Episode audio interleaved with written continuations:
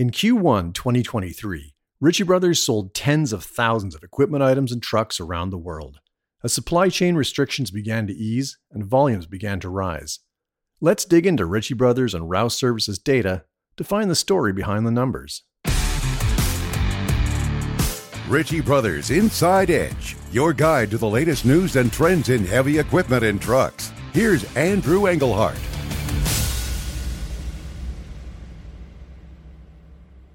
Our latest monthly market trends report dives into trends from Q1 2023 with volume and pricing data for most major construction, aerial, and transportation equipment categories. And to help us understand the story behind the numbers, we've got two of our in house experts here for our May Inside Edge podcast Doug Olive, who's our Senior Vice President of Pricing at Ritchie Brothers, and Doug Rusch, Managing Director of Sales at Rouse Services, an industry leader for equipment market and pricing data.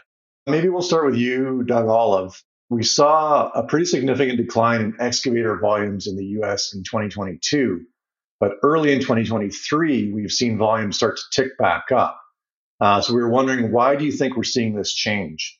Yeah, thanks, Andrew. I'll, I'll, take that one. I mean, I think one of the things we're seeing for sure is some of the, the constraints that we certainly experienced from 2020 through 2022 and call them what they may be. I mean, it was supply chain issues. There were many different things, uh, steel manufacturers, OEMs, chips, all those things. But from what we can understand and see right now in the marketplace, is for sure they have eased a bit.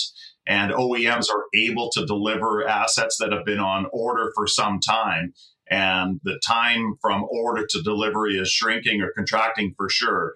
So whereas a 35 or a 45 ton excavator, for example, when people were waiting three to six to nine months, it's closer to the three months now. And maybe even some areas and some manufacturers have even tightened that even more. So as as the constraints ease, uh, we are seeing for sure quite a few more excavators come to market. And I would say on top of that, there's been some large projects that have been going on for certainly in North America where we're seeing some of those projects get closer to the end uh, versus uh, the start of those projects, and we're seeing some assets come off of those as well at this point. So it's a good thing. There's uh, there's more opportunity for for ourselves and of course our buyers to be able to to choose from many different manufacturers and models uh, to fit their needs. Right, Doug Rusch. What's your kind of take on that as well? Yeah, I, I think Doug Olive hit the nail really on the head really the way I like to think about this is, you know, why would something end up in the resale market, right? It's interesting to ask yourself, why do assets end up in the resale market? Because that's really what drives the volume trend, Andrew, that you're thinking about. And when you think about big excavators, medium sized excavators, there's really two different sort of primary channels, I guess I would say, that lead excavators into the resale channels. One is you've got rental fleet turnover, right? You've got rental companies, principally OEM dealers, right? If we're talking about big excavators, they're going to try to cycle their fleet over over a regular sort of period and cadence because they want to be running newer machines where possible. But you know what? You can't do that when you can't replace that machine. If I sell the machine and I can't buy a new one because of supply constraints, all of a sudden I'm I have less machines in my fleet, and all of a sudden I'm not equipped to generate the revenue I need. I think what we saw in 2022 from a rental perspective is that there simply wasn't enough new supply to feed back into the rental fleets in order to enable the disposition of the rental assets. And that constrained the number of the, the quantity of equipment that we saw in the channels. That has started to ease. We can see it in the data that we collect at Rouse that we've seen more fleet cycling in the rental market, uh, which is again a byproduct of uh, an easing, I think, of supply constraints. The other component, right? Not every asset that resells is a rental asset. We've also got a lot of contractors that move fleets over as well as they use them. And I think Doug hit this right on the head. Gosh, there was a lot of demand. There was a lot of need for equipment throughout 2022. We could talk, you know, about infrastructure spending and projects and things not getting shut down. There was a lot of energy, a lot of tailwind behind our usage of equipment that I think caused a lot of contractors to say, I'm not ready to get rid of this. I need it. I'm digging holes. I'm laying pipe and as those projects start to reach you know perhaps a conclusion before we take the next big step with infrastructure spending i think that's probably behind some of the supply increase we've seen of late as well. Right.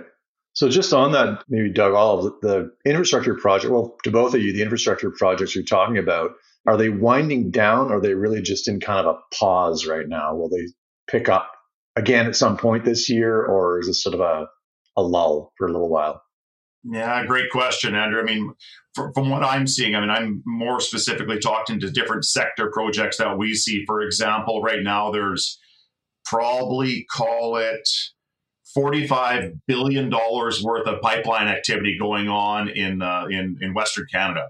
Two large projects that we're seeing, they're probably in that 80 to 85% completion right now. And post those two projects completion, probably at the end of this year or early next year, there's a lot of assets are going to be coming off that project in those two projects in particular that are going to a lot of them can be repurposed. That's a great thing. So, but there's going to be a lot of in different size size classes, a lot of assets available that'll have to be literally uh, taken to market. And uh, there's going to be other projects on the go. There are already. Those projects will spur more projects because there's going to be a lot of tie-ins and uh, lateral work uh, as well as those. So that's the good news. I think the other thing we're seeing too, Andrew, which is interesting, is that a lot of contractors on the contracting side have had a really nice run in this marketplace.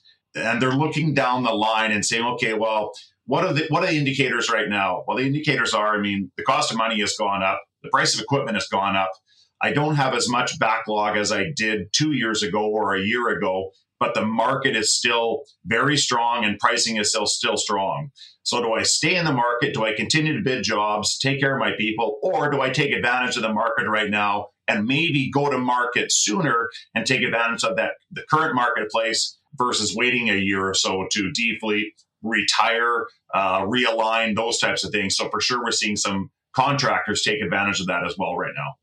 Right. So it's that sort of balance between deciding, do I get money from my assets or do I get money from another job I take, but then potentially risk losing out on the value of the assets further down the road.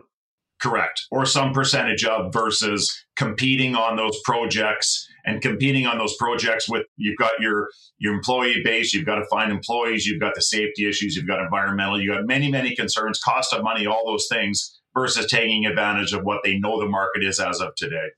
I think that's a really interesting point and perhaps I don't relish being a large contract fleet owner right now because what a strange and difficult strategy question you've got to ask. Mm-hmm. On the one hand, equipment values are up, let me just say something on the order of 25 to 30% higher than long term trends. We have seen that start to moderate a bit right. of late as we've seen some more supply moving through the markets, but yet we're still running at price points well above what we've historically seen. And so you're right.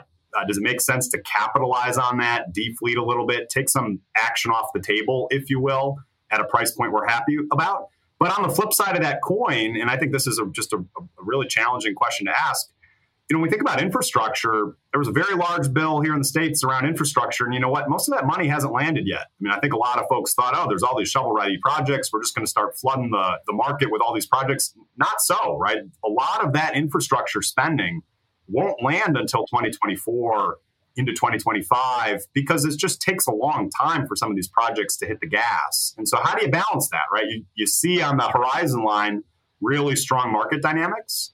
In the short term, you hear you see some bubbles, some bumps along the road, as you talked about, higher cost of capital, slowing housing, and you've got really strong equipment values today. Very, very difficult set of calculus to get exactly right. And I think you're seeing some people, as you said, say, you know what, a lot of risk out there. I just want to take some money off the table and sell some equipment.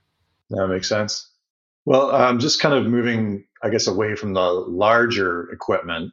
One thing that we've seen, as you both know, is continue to see an influx of mini excavators into the market. Do you think this is a trend we should expect to continue for some for some time? And if so, why or why not?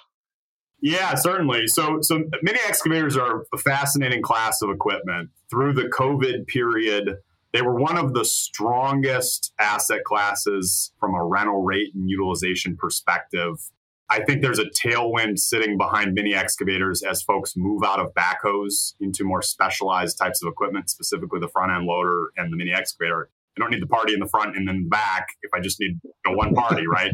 And so I think we've seen from a demand perspective an enormous amount of enthusiasm for the mini excavator. And I don't think that's going to slow down because it's used across so many different construction classes. And it's a really, really high powered piece of equipment from a capability standpoint. So I think what you're seeing is one, a lot of demand for those assets. Two, there is an increased supply of those assets, again, as the market moves away from the backhoe use case and into the more specialized use case. And I think that's partially what's driving the increased volume. I would expect that to continue because these are just more prevalent assets in the market today than they have been in the last five, ten years. And I think that's some of what we're seeing right now. Doug, is that, do you see it the same way or differently? I agree totally. I mean, we are obviously uh, the demand for them is still very strong. And I think right now, for sure, we're still seeing tailwinds where the demand is very strong. Any decent ones in the marketplace are being consumed. Uh, pricing is very strong. But at the same point, I think what we're starting to see is there are OEMs that are outside the typical OEM supplying that market as well. So we are seeing a huge influx right now of secondary OEMs come to market with a lot of those. I'm going to say one and a half to three and a half ton excavator size classes right now. And we're seeing a lot of them. So a lot of coming into North America right now. And that's that's adding to the amount that that we're seeing show up at sales for sure and they're unused, they're brand new, and they're coming from not typically the five or six or seven uh, top OEMs that we typically see these assets from. Yeah, it turns out there's a lot of smart people in the OEM space that picked up on, hey, this is a winning product. And now you've got more manufacturers participating in mini excavators. It's an easier machine to build than a 100,000 pound excavator. And I think you're absolutely right. It's There's a lot of energy and enthusiasm trying to go after that demand. Yeah. Just out of curiosity, I mean, with this sort of boom in mini excavator popularity and use, and is that going to, or do you see it affecting values of the large excavators? From from my perspective, Doug, they're really they're, they're apples and oranges. I mean, the the use case one of those machines is so different than the other that there's not a lot of overlap. Yeah. I, I think the places that you see the dynamics around mini excavators show up is actually over in the compact track loader, the backhoe, and the small size wheel loader because now those things are to a certain degree somewhat interchangeable and you're seeing trends move users from one class of equipment to another. So I think you got to look at the similar size class rather than similar yes. type of equipment to sort of see those dynamics play out. Agreed. Yeah, there's yeah. there's mini excavators on every job site now, whether they're private or public, and uh, or residential, commercial. Uh, every job you've got, there's mini excavators showing up on right now. So the strong demand, and uh, they won't take the place of those other assets or even affect the pricing of those. Okay. Well, kind of then leading to the next question we had too was we've seen a sort of significant decline in dozers in Canada. Uh, that is, you know, and we're just wondering why you think we've seen that decline.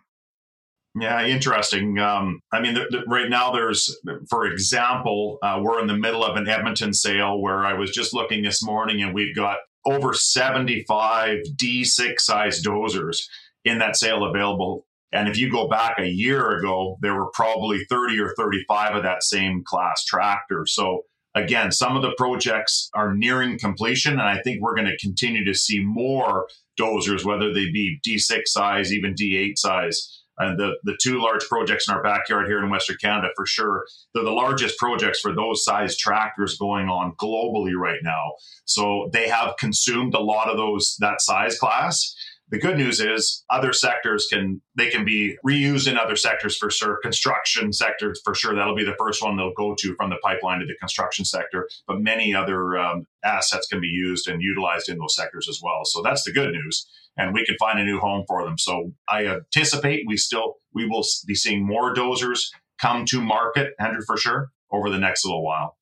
And is part of the reason is that also related to the infrastructure projects kind of winding down? That just like the excavators, they're starting to sort of come off jobs, and is that one of the reasons? Yeah, in, in, again in certain size classes for sure. Again, like I said, probably the D6 size and the D8 size for sure. Crawler tractors smaller than that, again, can be can be utilized on any construction site, again, whether it be public or private. So there's still very, very strong demand for all of the above. And I think we'll continue to see that as they can be repurposed onto, into, again, into different sectors and different construction areas. So yeah, interesting story around dozers. I mentioned earlier that we've seen a little bit of downward pressure in pricing in a lot of the earth moving categories. Dozers have actually held pretty steady. And I think when you have tighter supply conditions, as the lead into your question, sometimes that's what happens, right? If there's tighter supply, you should expect more stability in values. And that's actually what we've seen. You know, I do, I do think we've seen more stability in dozer values than some of the other dirt classes, which, you know, again, I think is a byproduct of tighter supply there. Interesting. Well, um, let's talk a little bit about multi-terrain loaders. We touched briefly on them earlier, we saw a swift uptick to the start of the year. We sold more than 1,600 units in the US in Q1 2023, which is up about 600 units from Q1 last year. And skid steer sales also grew, but not nearly as much. I'm just wondering why do you think multi-terrain loader volumes are kind of coming up to auction more often than skid steers? Is it similar to the mini excavator kind of scenario? Yeah, from my perspective, a big driver of this is again rental fleet cycling. These smaller dirt assets, compact track loaders, uh, skid steer loaders, not entirely, but they've principally moved to be a rental asset. I mean, they're small, they're easy to get around. You need them for a short period of time on a big job site. So I think the rental penetration of those types of equipment has really increased in the last eight to 10 years. And what you're seeing now is those, as the rental fleets have grown, as rental penetration has increased, as those assets have aged, and now the key, right? We talked about this already the key that the OEMs can resupply them in a way that they weren't able to do the last couple of years. You're seeing a lot more fleet cycling happening, and that drives that drives resale volume. And I think that's part of what uh, what's at work in those increased numbers that you refer to. Doug, is that square with kind of how you think about it? It is, and again, you, you, hit the nail on the head there. I mean, when you look back, even I think you said eight to ten years. When you look back eight to ten years, and you look at the number of typical skid steers in the marketplace versus today on multi-terrain loaders, when they started coming into the in the workplaces and on construction sites, they've literally they're I don't know what the number is, but it's got to be five to one or maybe even more than that now that multi trains have taken over for skid steers. And multi trains are called exactly that for a reason. I mean, it doesn't matter whether they're working on soft ground, uh, hard ground, asphalt, snow, wet ground. They're utilized and they're they've repopulated that entire construction segment for sure. And for that fact, the OEMs see the demand, so they're building more of them. And to Doug's point, they're going into rental fleets are a very easy asset to rent. And uh, now we're starting to see, as some of those fleets refleet, we're seeing some of those assets come to market. So. Well, let's um, just chat a little bit about uh, aerial and material handling equipment. It's a, obviously a popular equipment category. Uh, we've seen similar trends with rising volumes and declining prices. Just to couple of stats. In Q1 of this year, we sold more than 1,100 telehandlers in the US, which is up from 600 at the same time last year. And we also see huge volume upticks with scissor lifts and boom lifts. So, how do these trends in aerial equipment compare and contrast from what we're seeing with construction? Hesitate to be a bit of a broken record, but we just talked about compact track loaders and skid steer loaders and the rental dynamic. Gosh, when we move to telehandlers and aerial, I mean, these are almost entirely rental assets in this day and age. Telehandlers hit the gas big time seven, eight years ago. Most rental companies want to hold these things to 88, 90, 92 months. Guess what, folks? That's now, right? That's now that these things start to cycle out. So I think, you know, we've talked about these trends around smaller dirt equipment and, and backhoes. Boy, they really manifest most significantly in the aerial categories. And I think that's exactly what we're seeing here. And it's interesting to note the rental fleets grew so substantially through the 2010 to 2020 period that we are, we, I mean, the, the market has to digest an enormous quantity of these fleets as the rental companies cycle them out. And I think, you know, that is exactly what's driving that downward pressure. I don't see a lapse in demand for these products. I see an oversupply of these products, but there's still a need for them, right? There's, the, it's not that folks aren't buying them. It's not that folks don't need them. It's just that there's an awful lot of them floating out there today from a supply perspective. And the good news, by the way, a rental company can hold them for seven, eight, nine years. These things are built to last. I mean, they got a lot of life in them. So yeah. even at that age profile, uh, I think it's a great opportunity in the secondary markets to find an asset that's still got a lot of life left in it. And that's why they're able to move them, right? That's why we they, they flow through our events. People buy them. They're, they're really terrific assets from a, a long term perspective. Yeah, right. perfect comment, Doug. Agree totally. And w- when we are seeing them uh, show up at auction sales and and large numbers of them for sure, there is a great secondary market to Doug's comment about they might be seven, eight, or nine years old, but because the utilization on a specific work site, they're not being used for eight hours a day. They're being used for a half hour here, 45 minutes there a day. So at the end of their time, when they do get uh, spun out of the of the rental companies, they've only got 1,500 to 2,500 hours on them, and they're they're a great asset for a secondary market.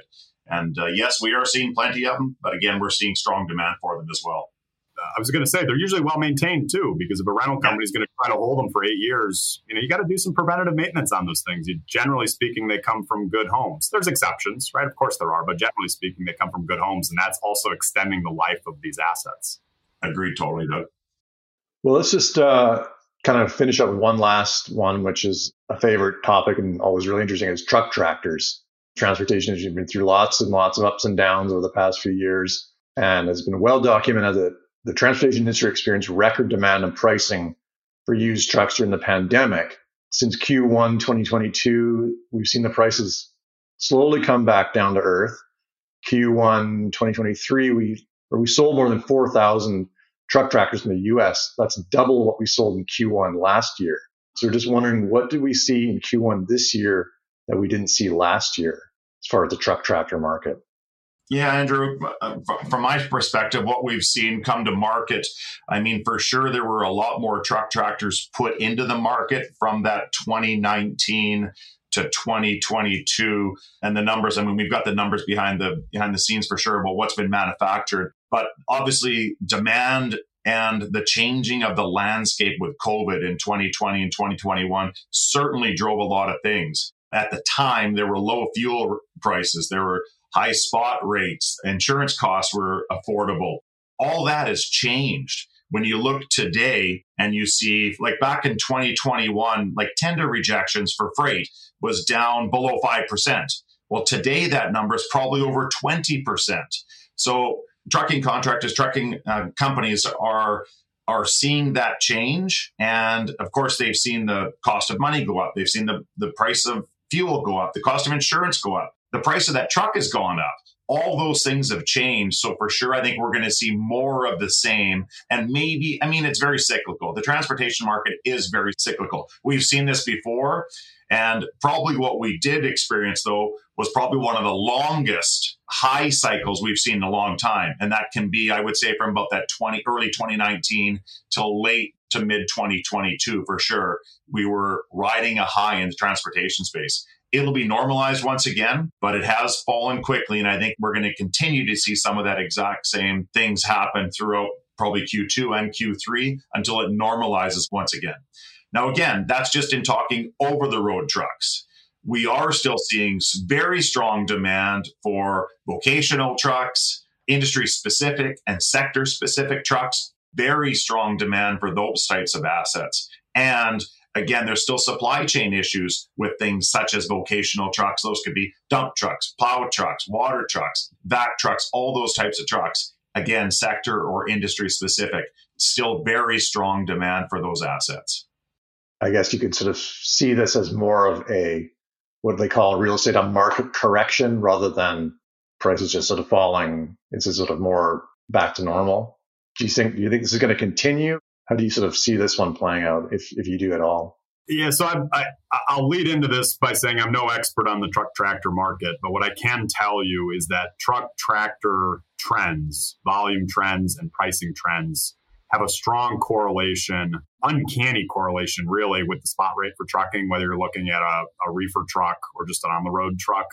And really, what we've seen, you know, I don't have exactly the precise numbers in front of me, but you, have seen the spot rate for trucking decline 40% in the last 12 months. You're going to see an impact to used equipment truck values and used equipment truck volumes when that happens. And that's exactly what we've seen. So I think the question to ask is maybe when do we see stabilization or improvement in the truck spot rates? Because that I think will drive a lot of the dynamics that we see in the used equipment markets as well. If I could forecast that myself, uh, I wouldn't be with you guys here. I'd be in Las Vegas. So hard to know. Hard to know. Well, this has been a, a, super interesting chat, guys. I really appreciate your time with it and uh, look forward to having you guys here again to talk a little more about equipment values and the trends and what's going on in the market. So thank you both, Doug Rusch and Doug Olive. Thanks so much for listening to the latest edition of the Ritchie Brothers Inside Edge podcast. Stay tuned for the June issue of the Ritchie Brothers Market Trends Report, and we'll see you next time. Inside Edge, your guide to the latest news and trends in heavy equipment and trucks. To hear past episodes and for more industry insights and articles, visit ritchie-hub.com.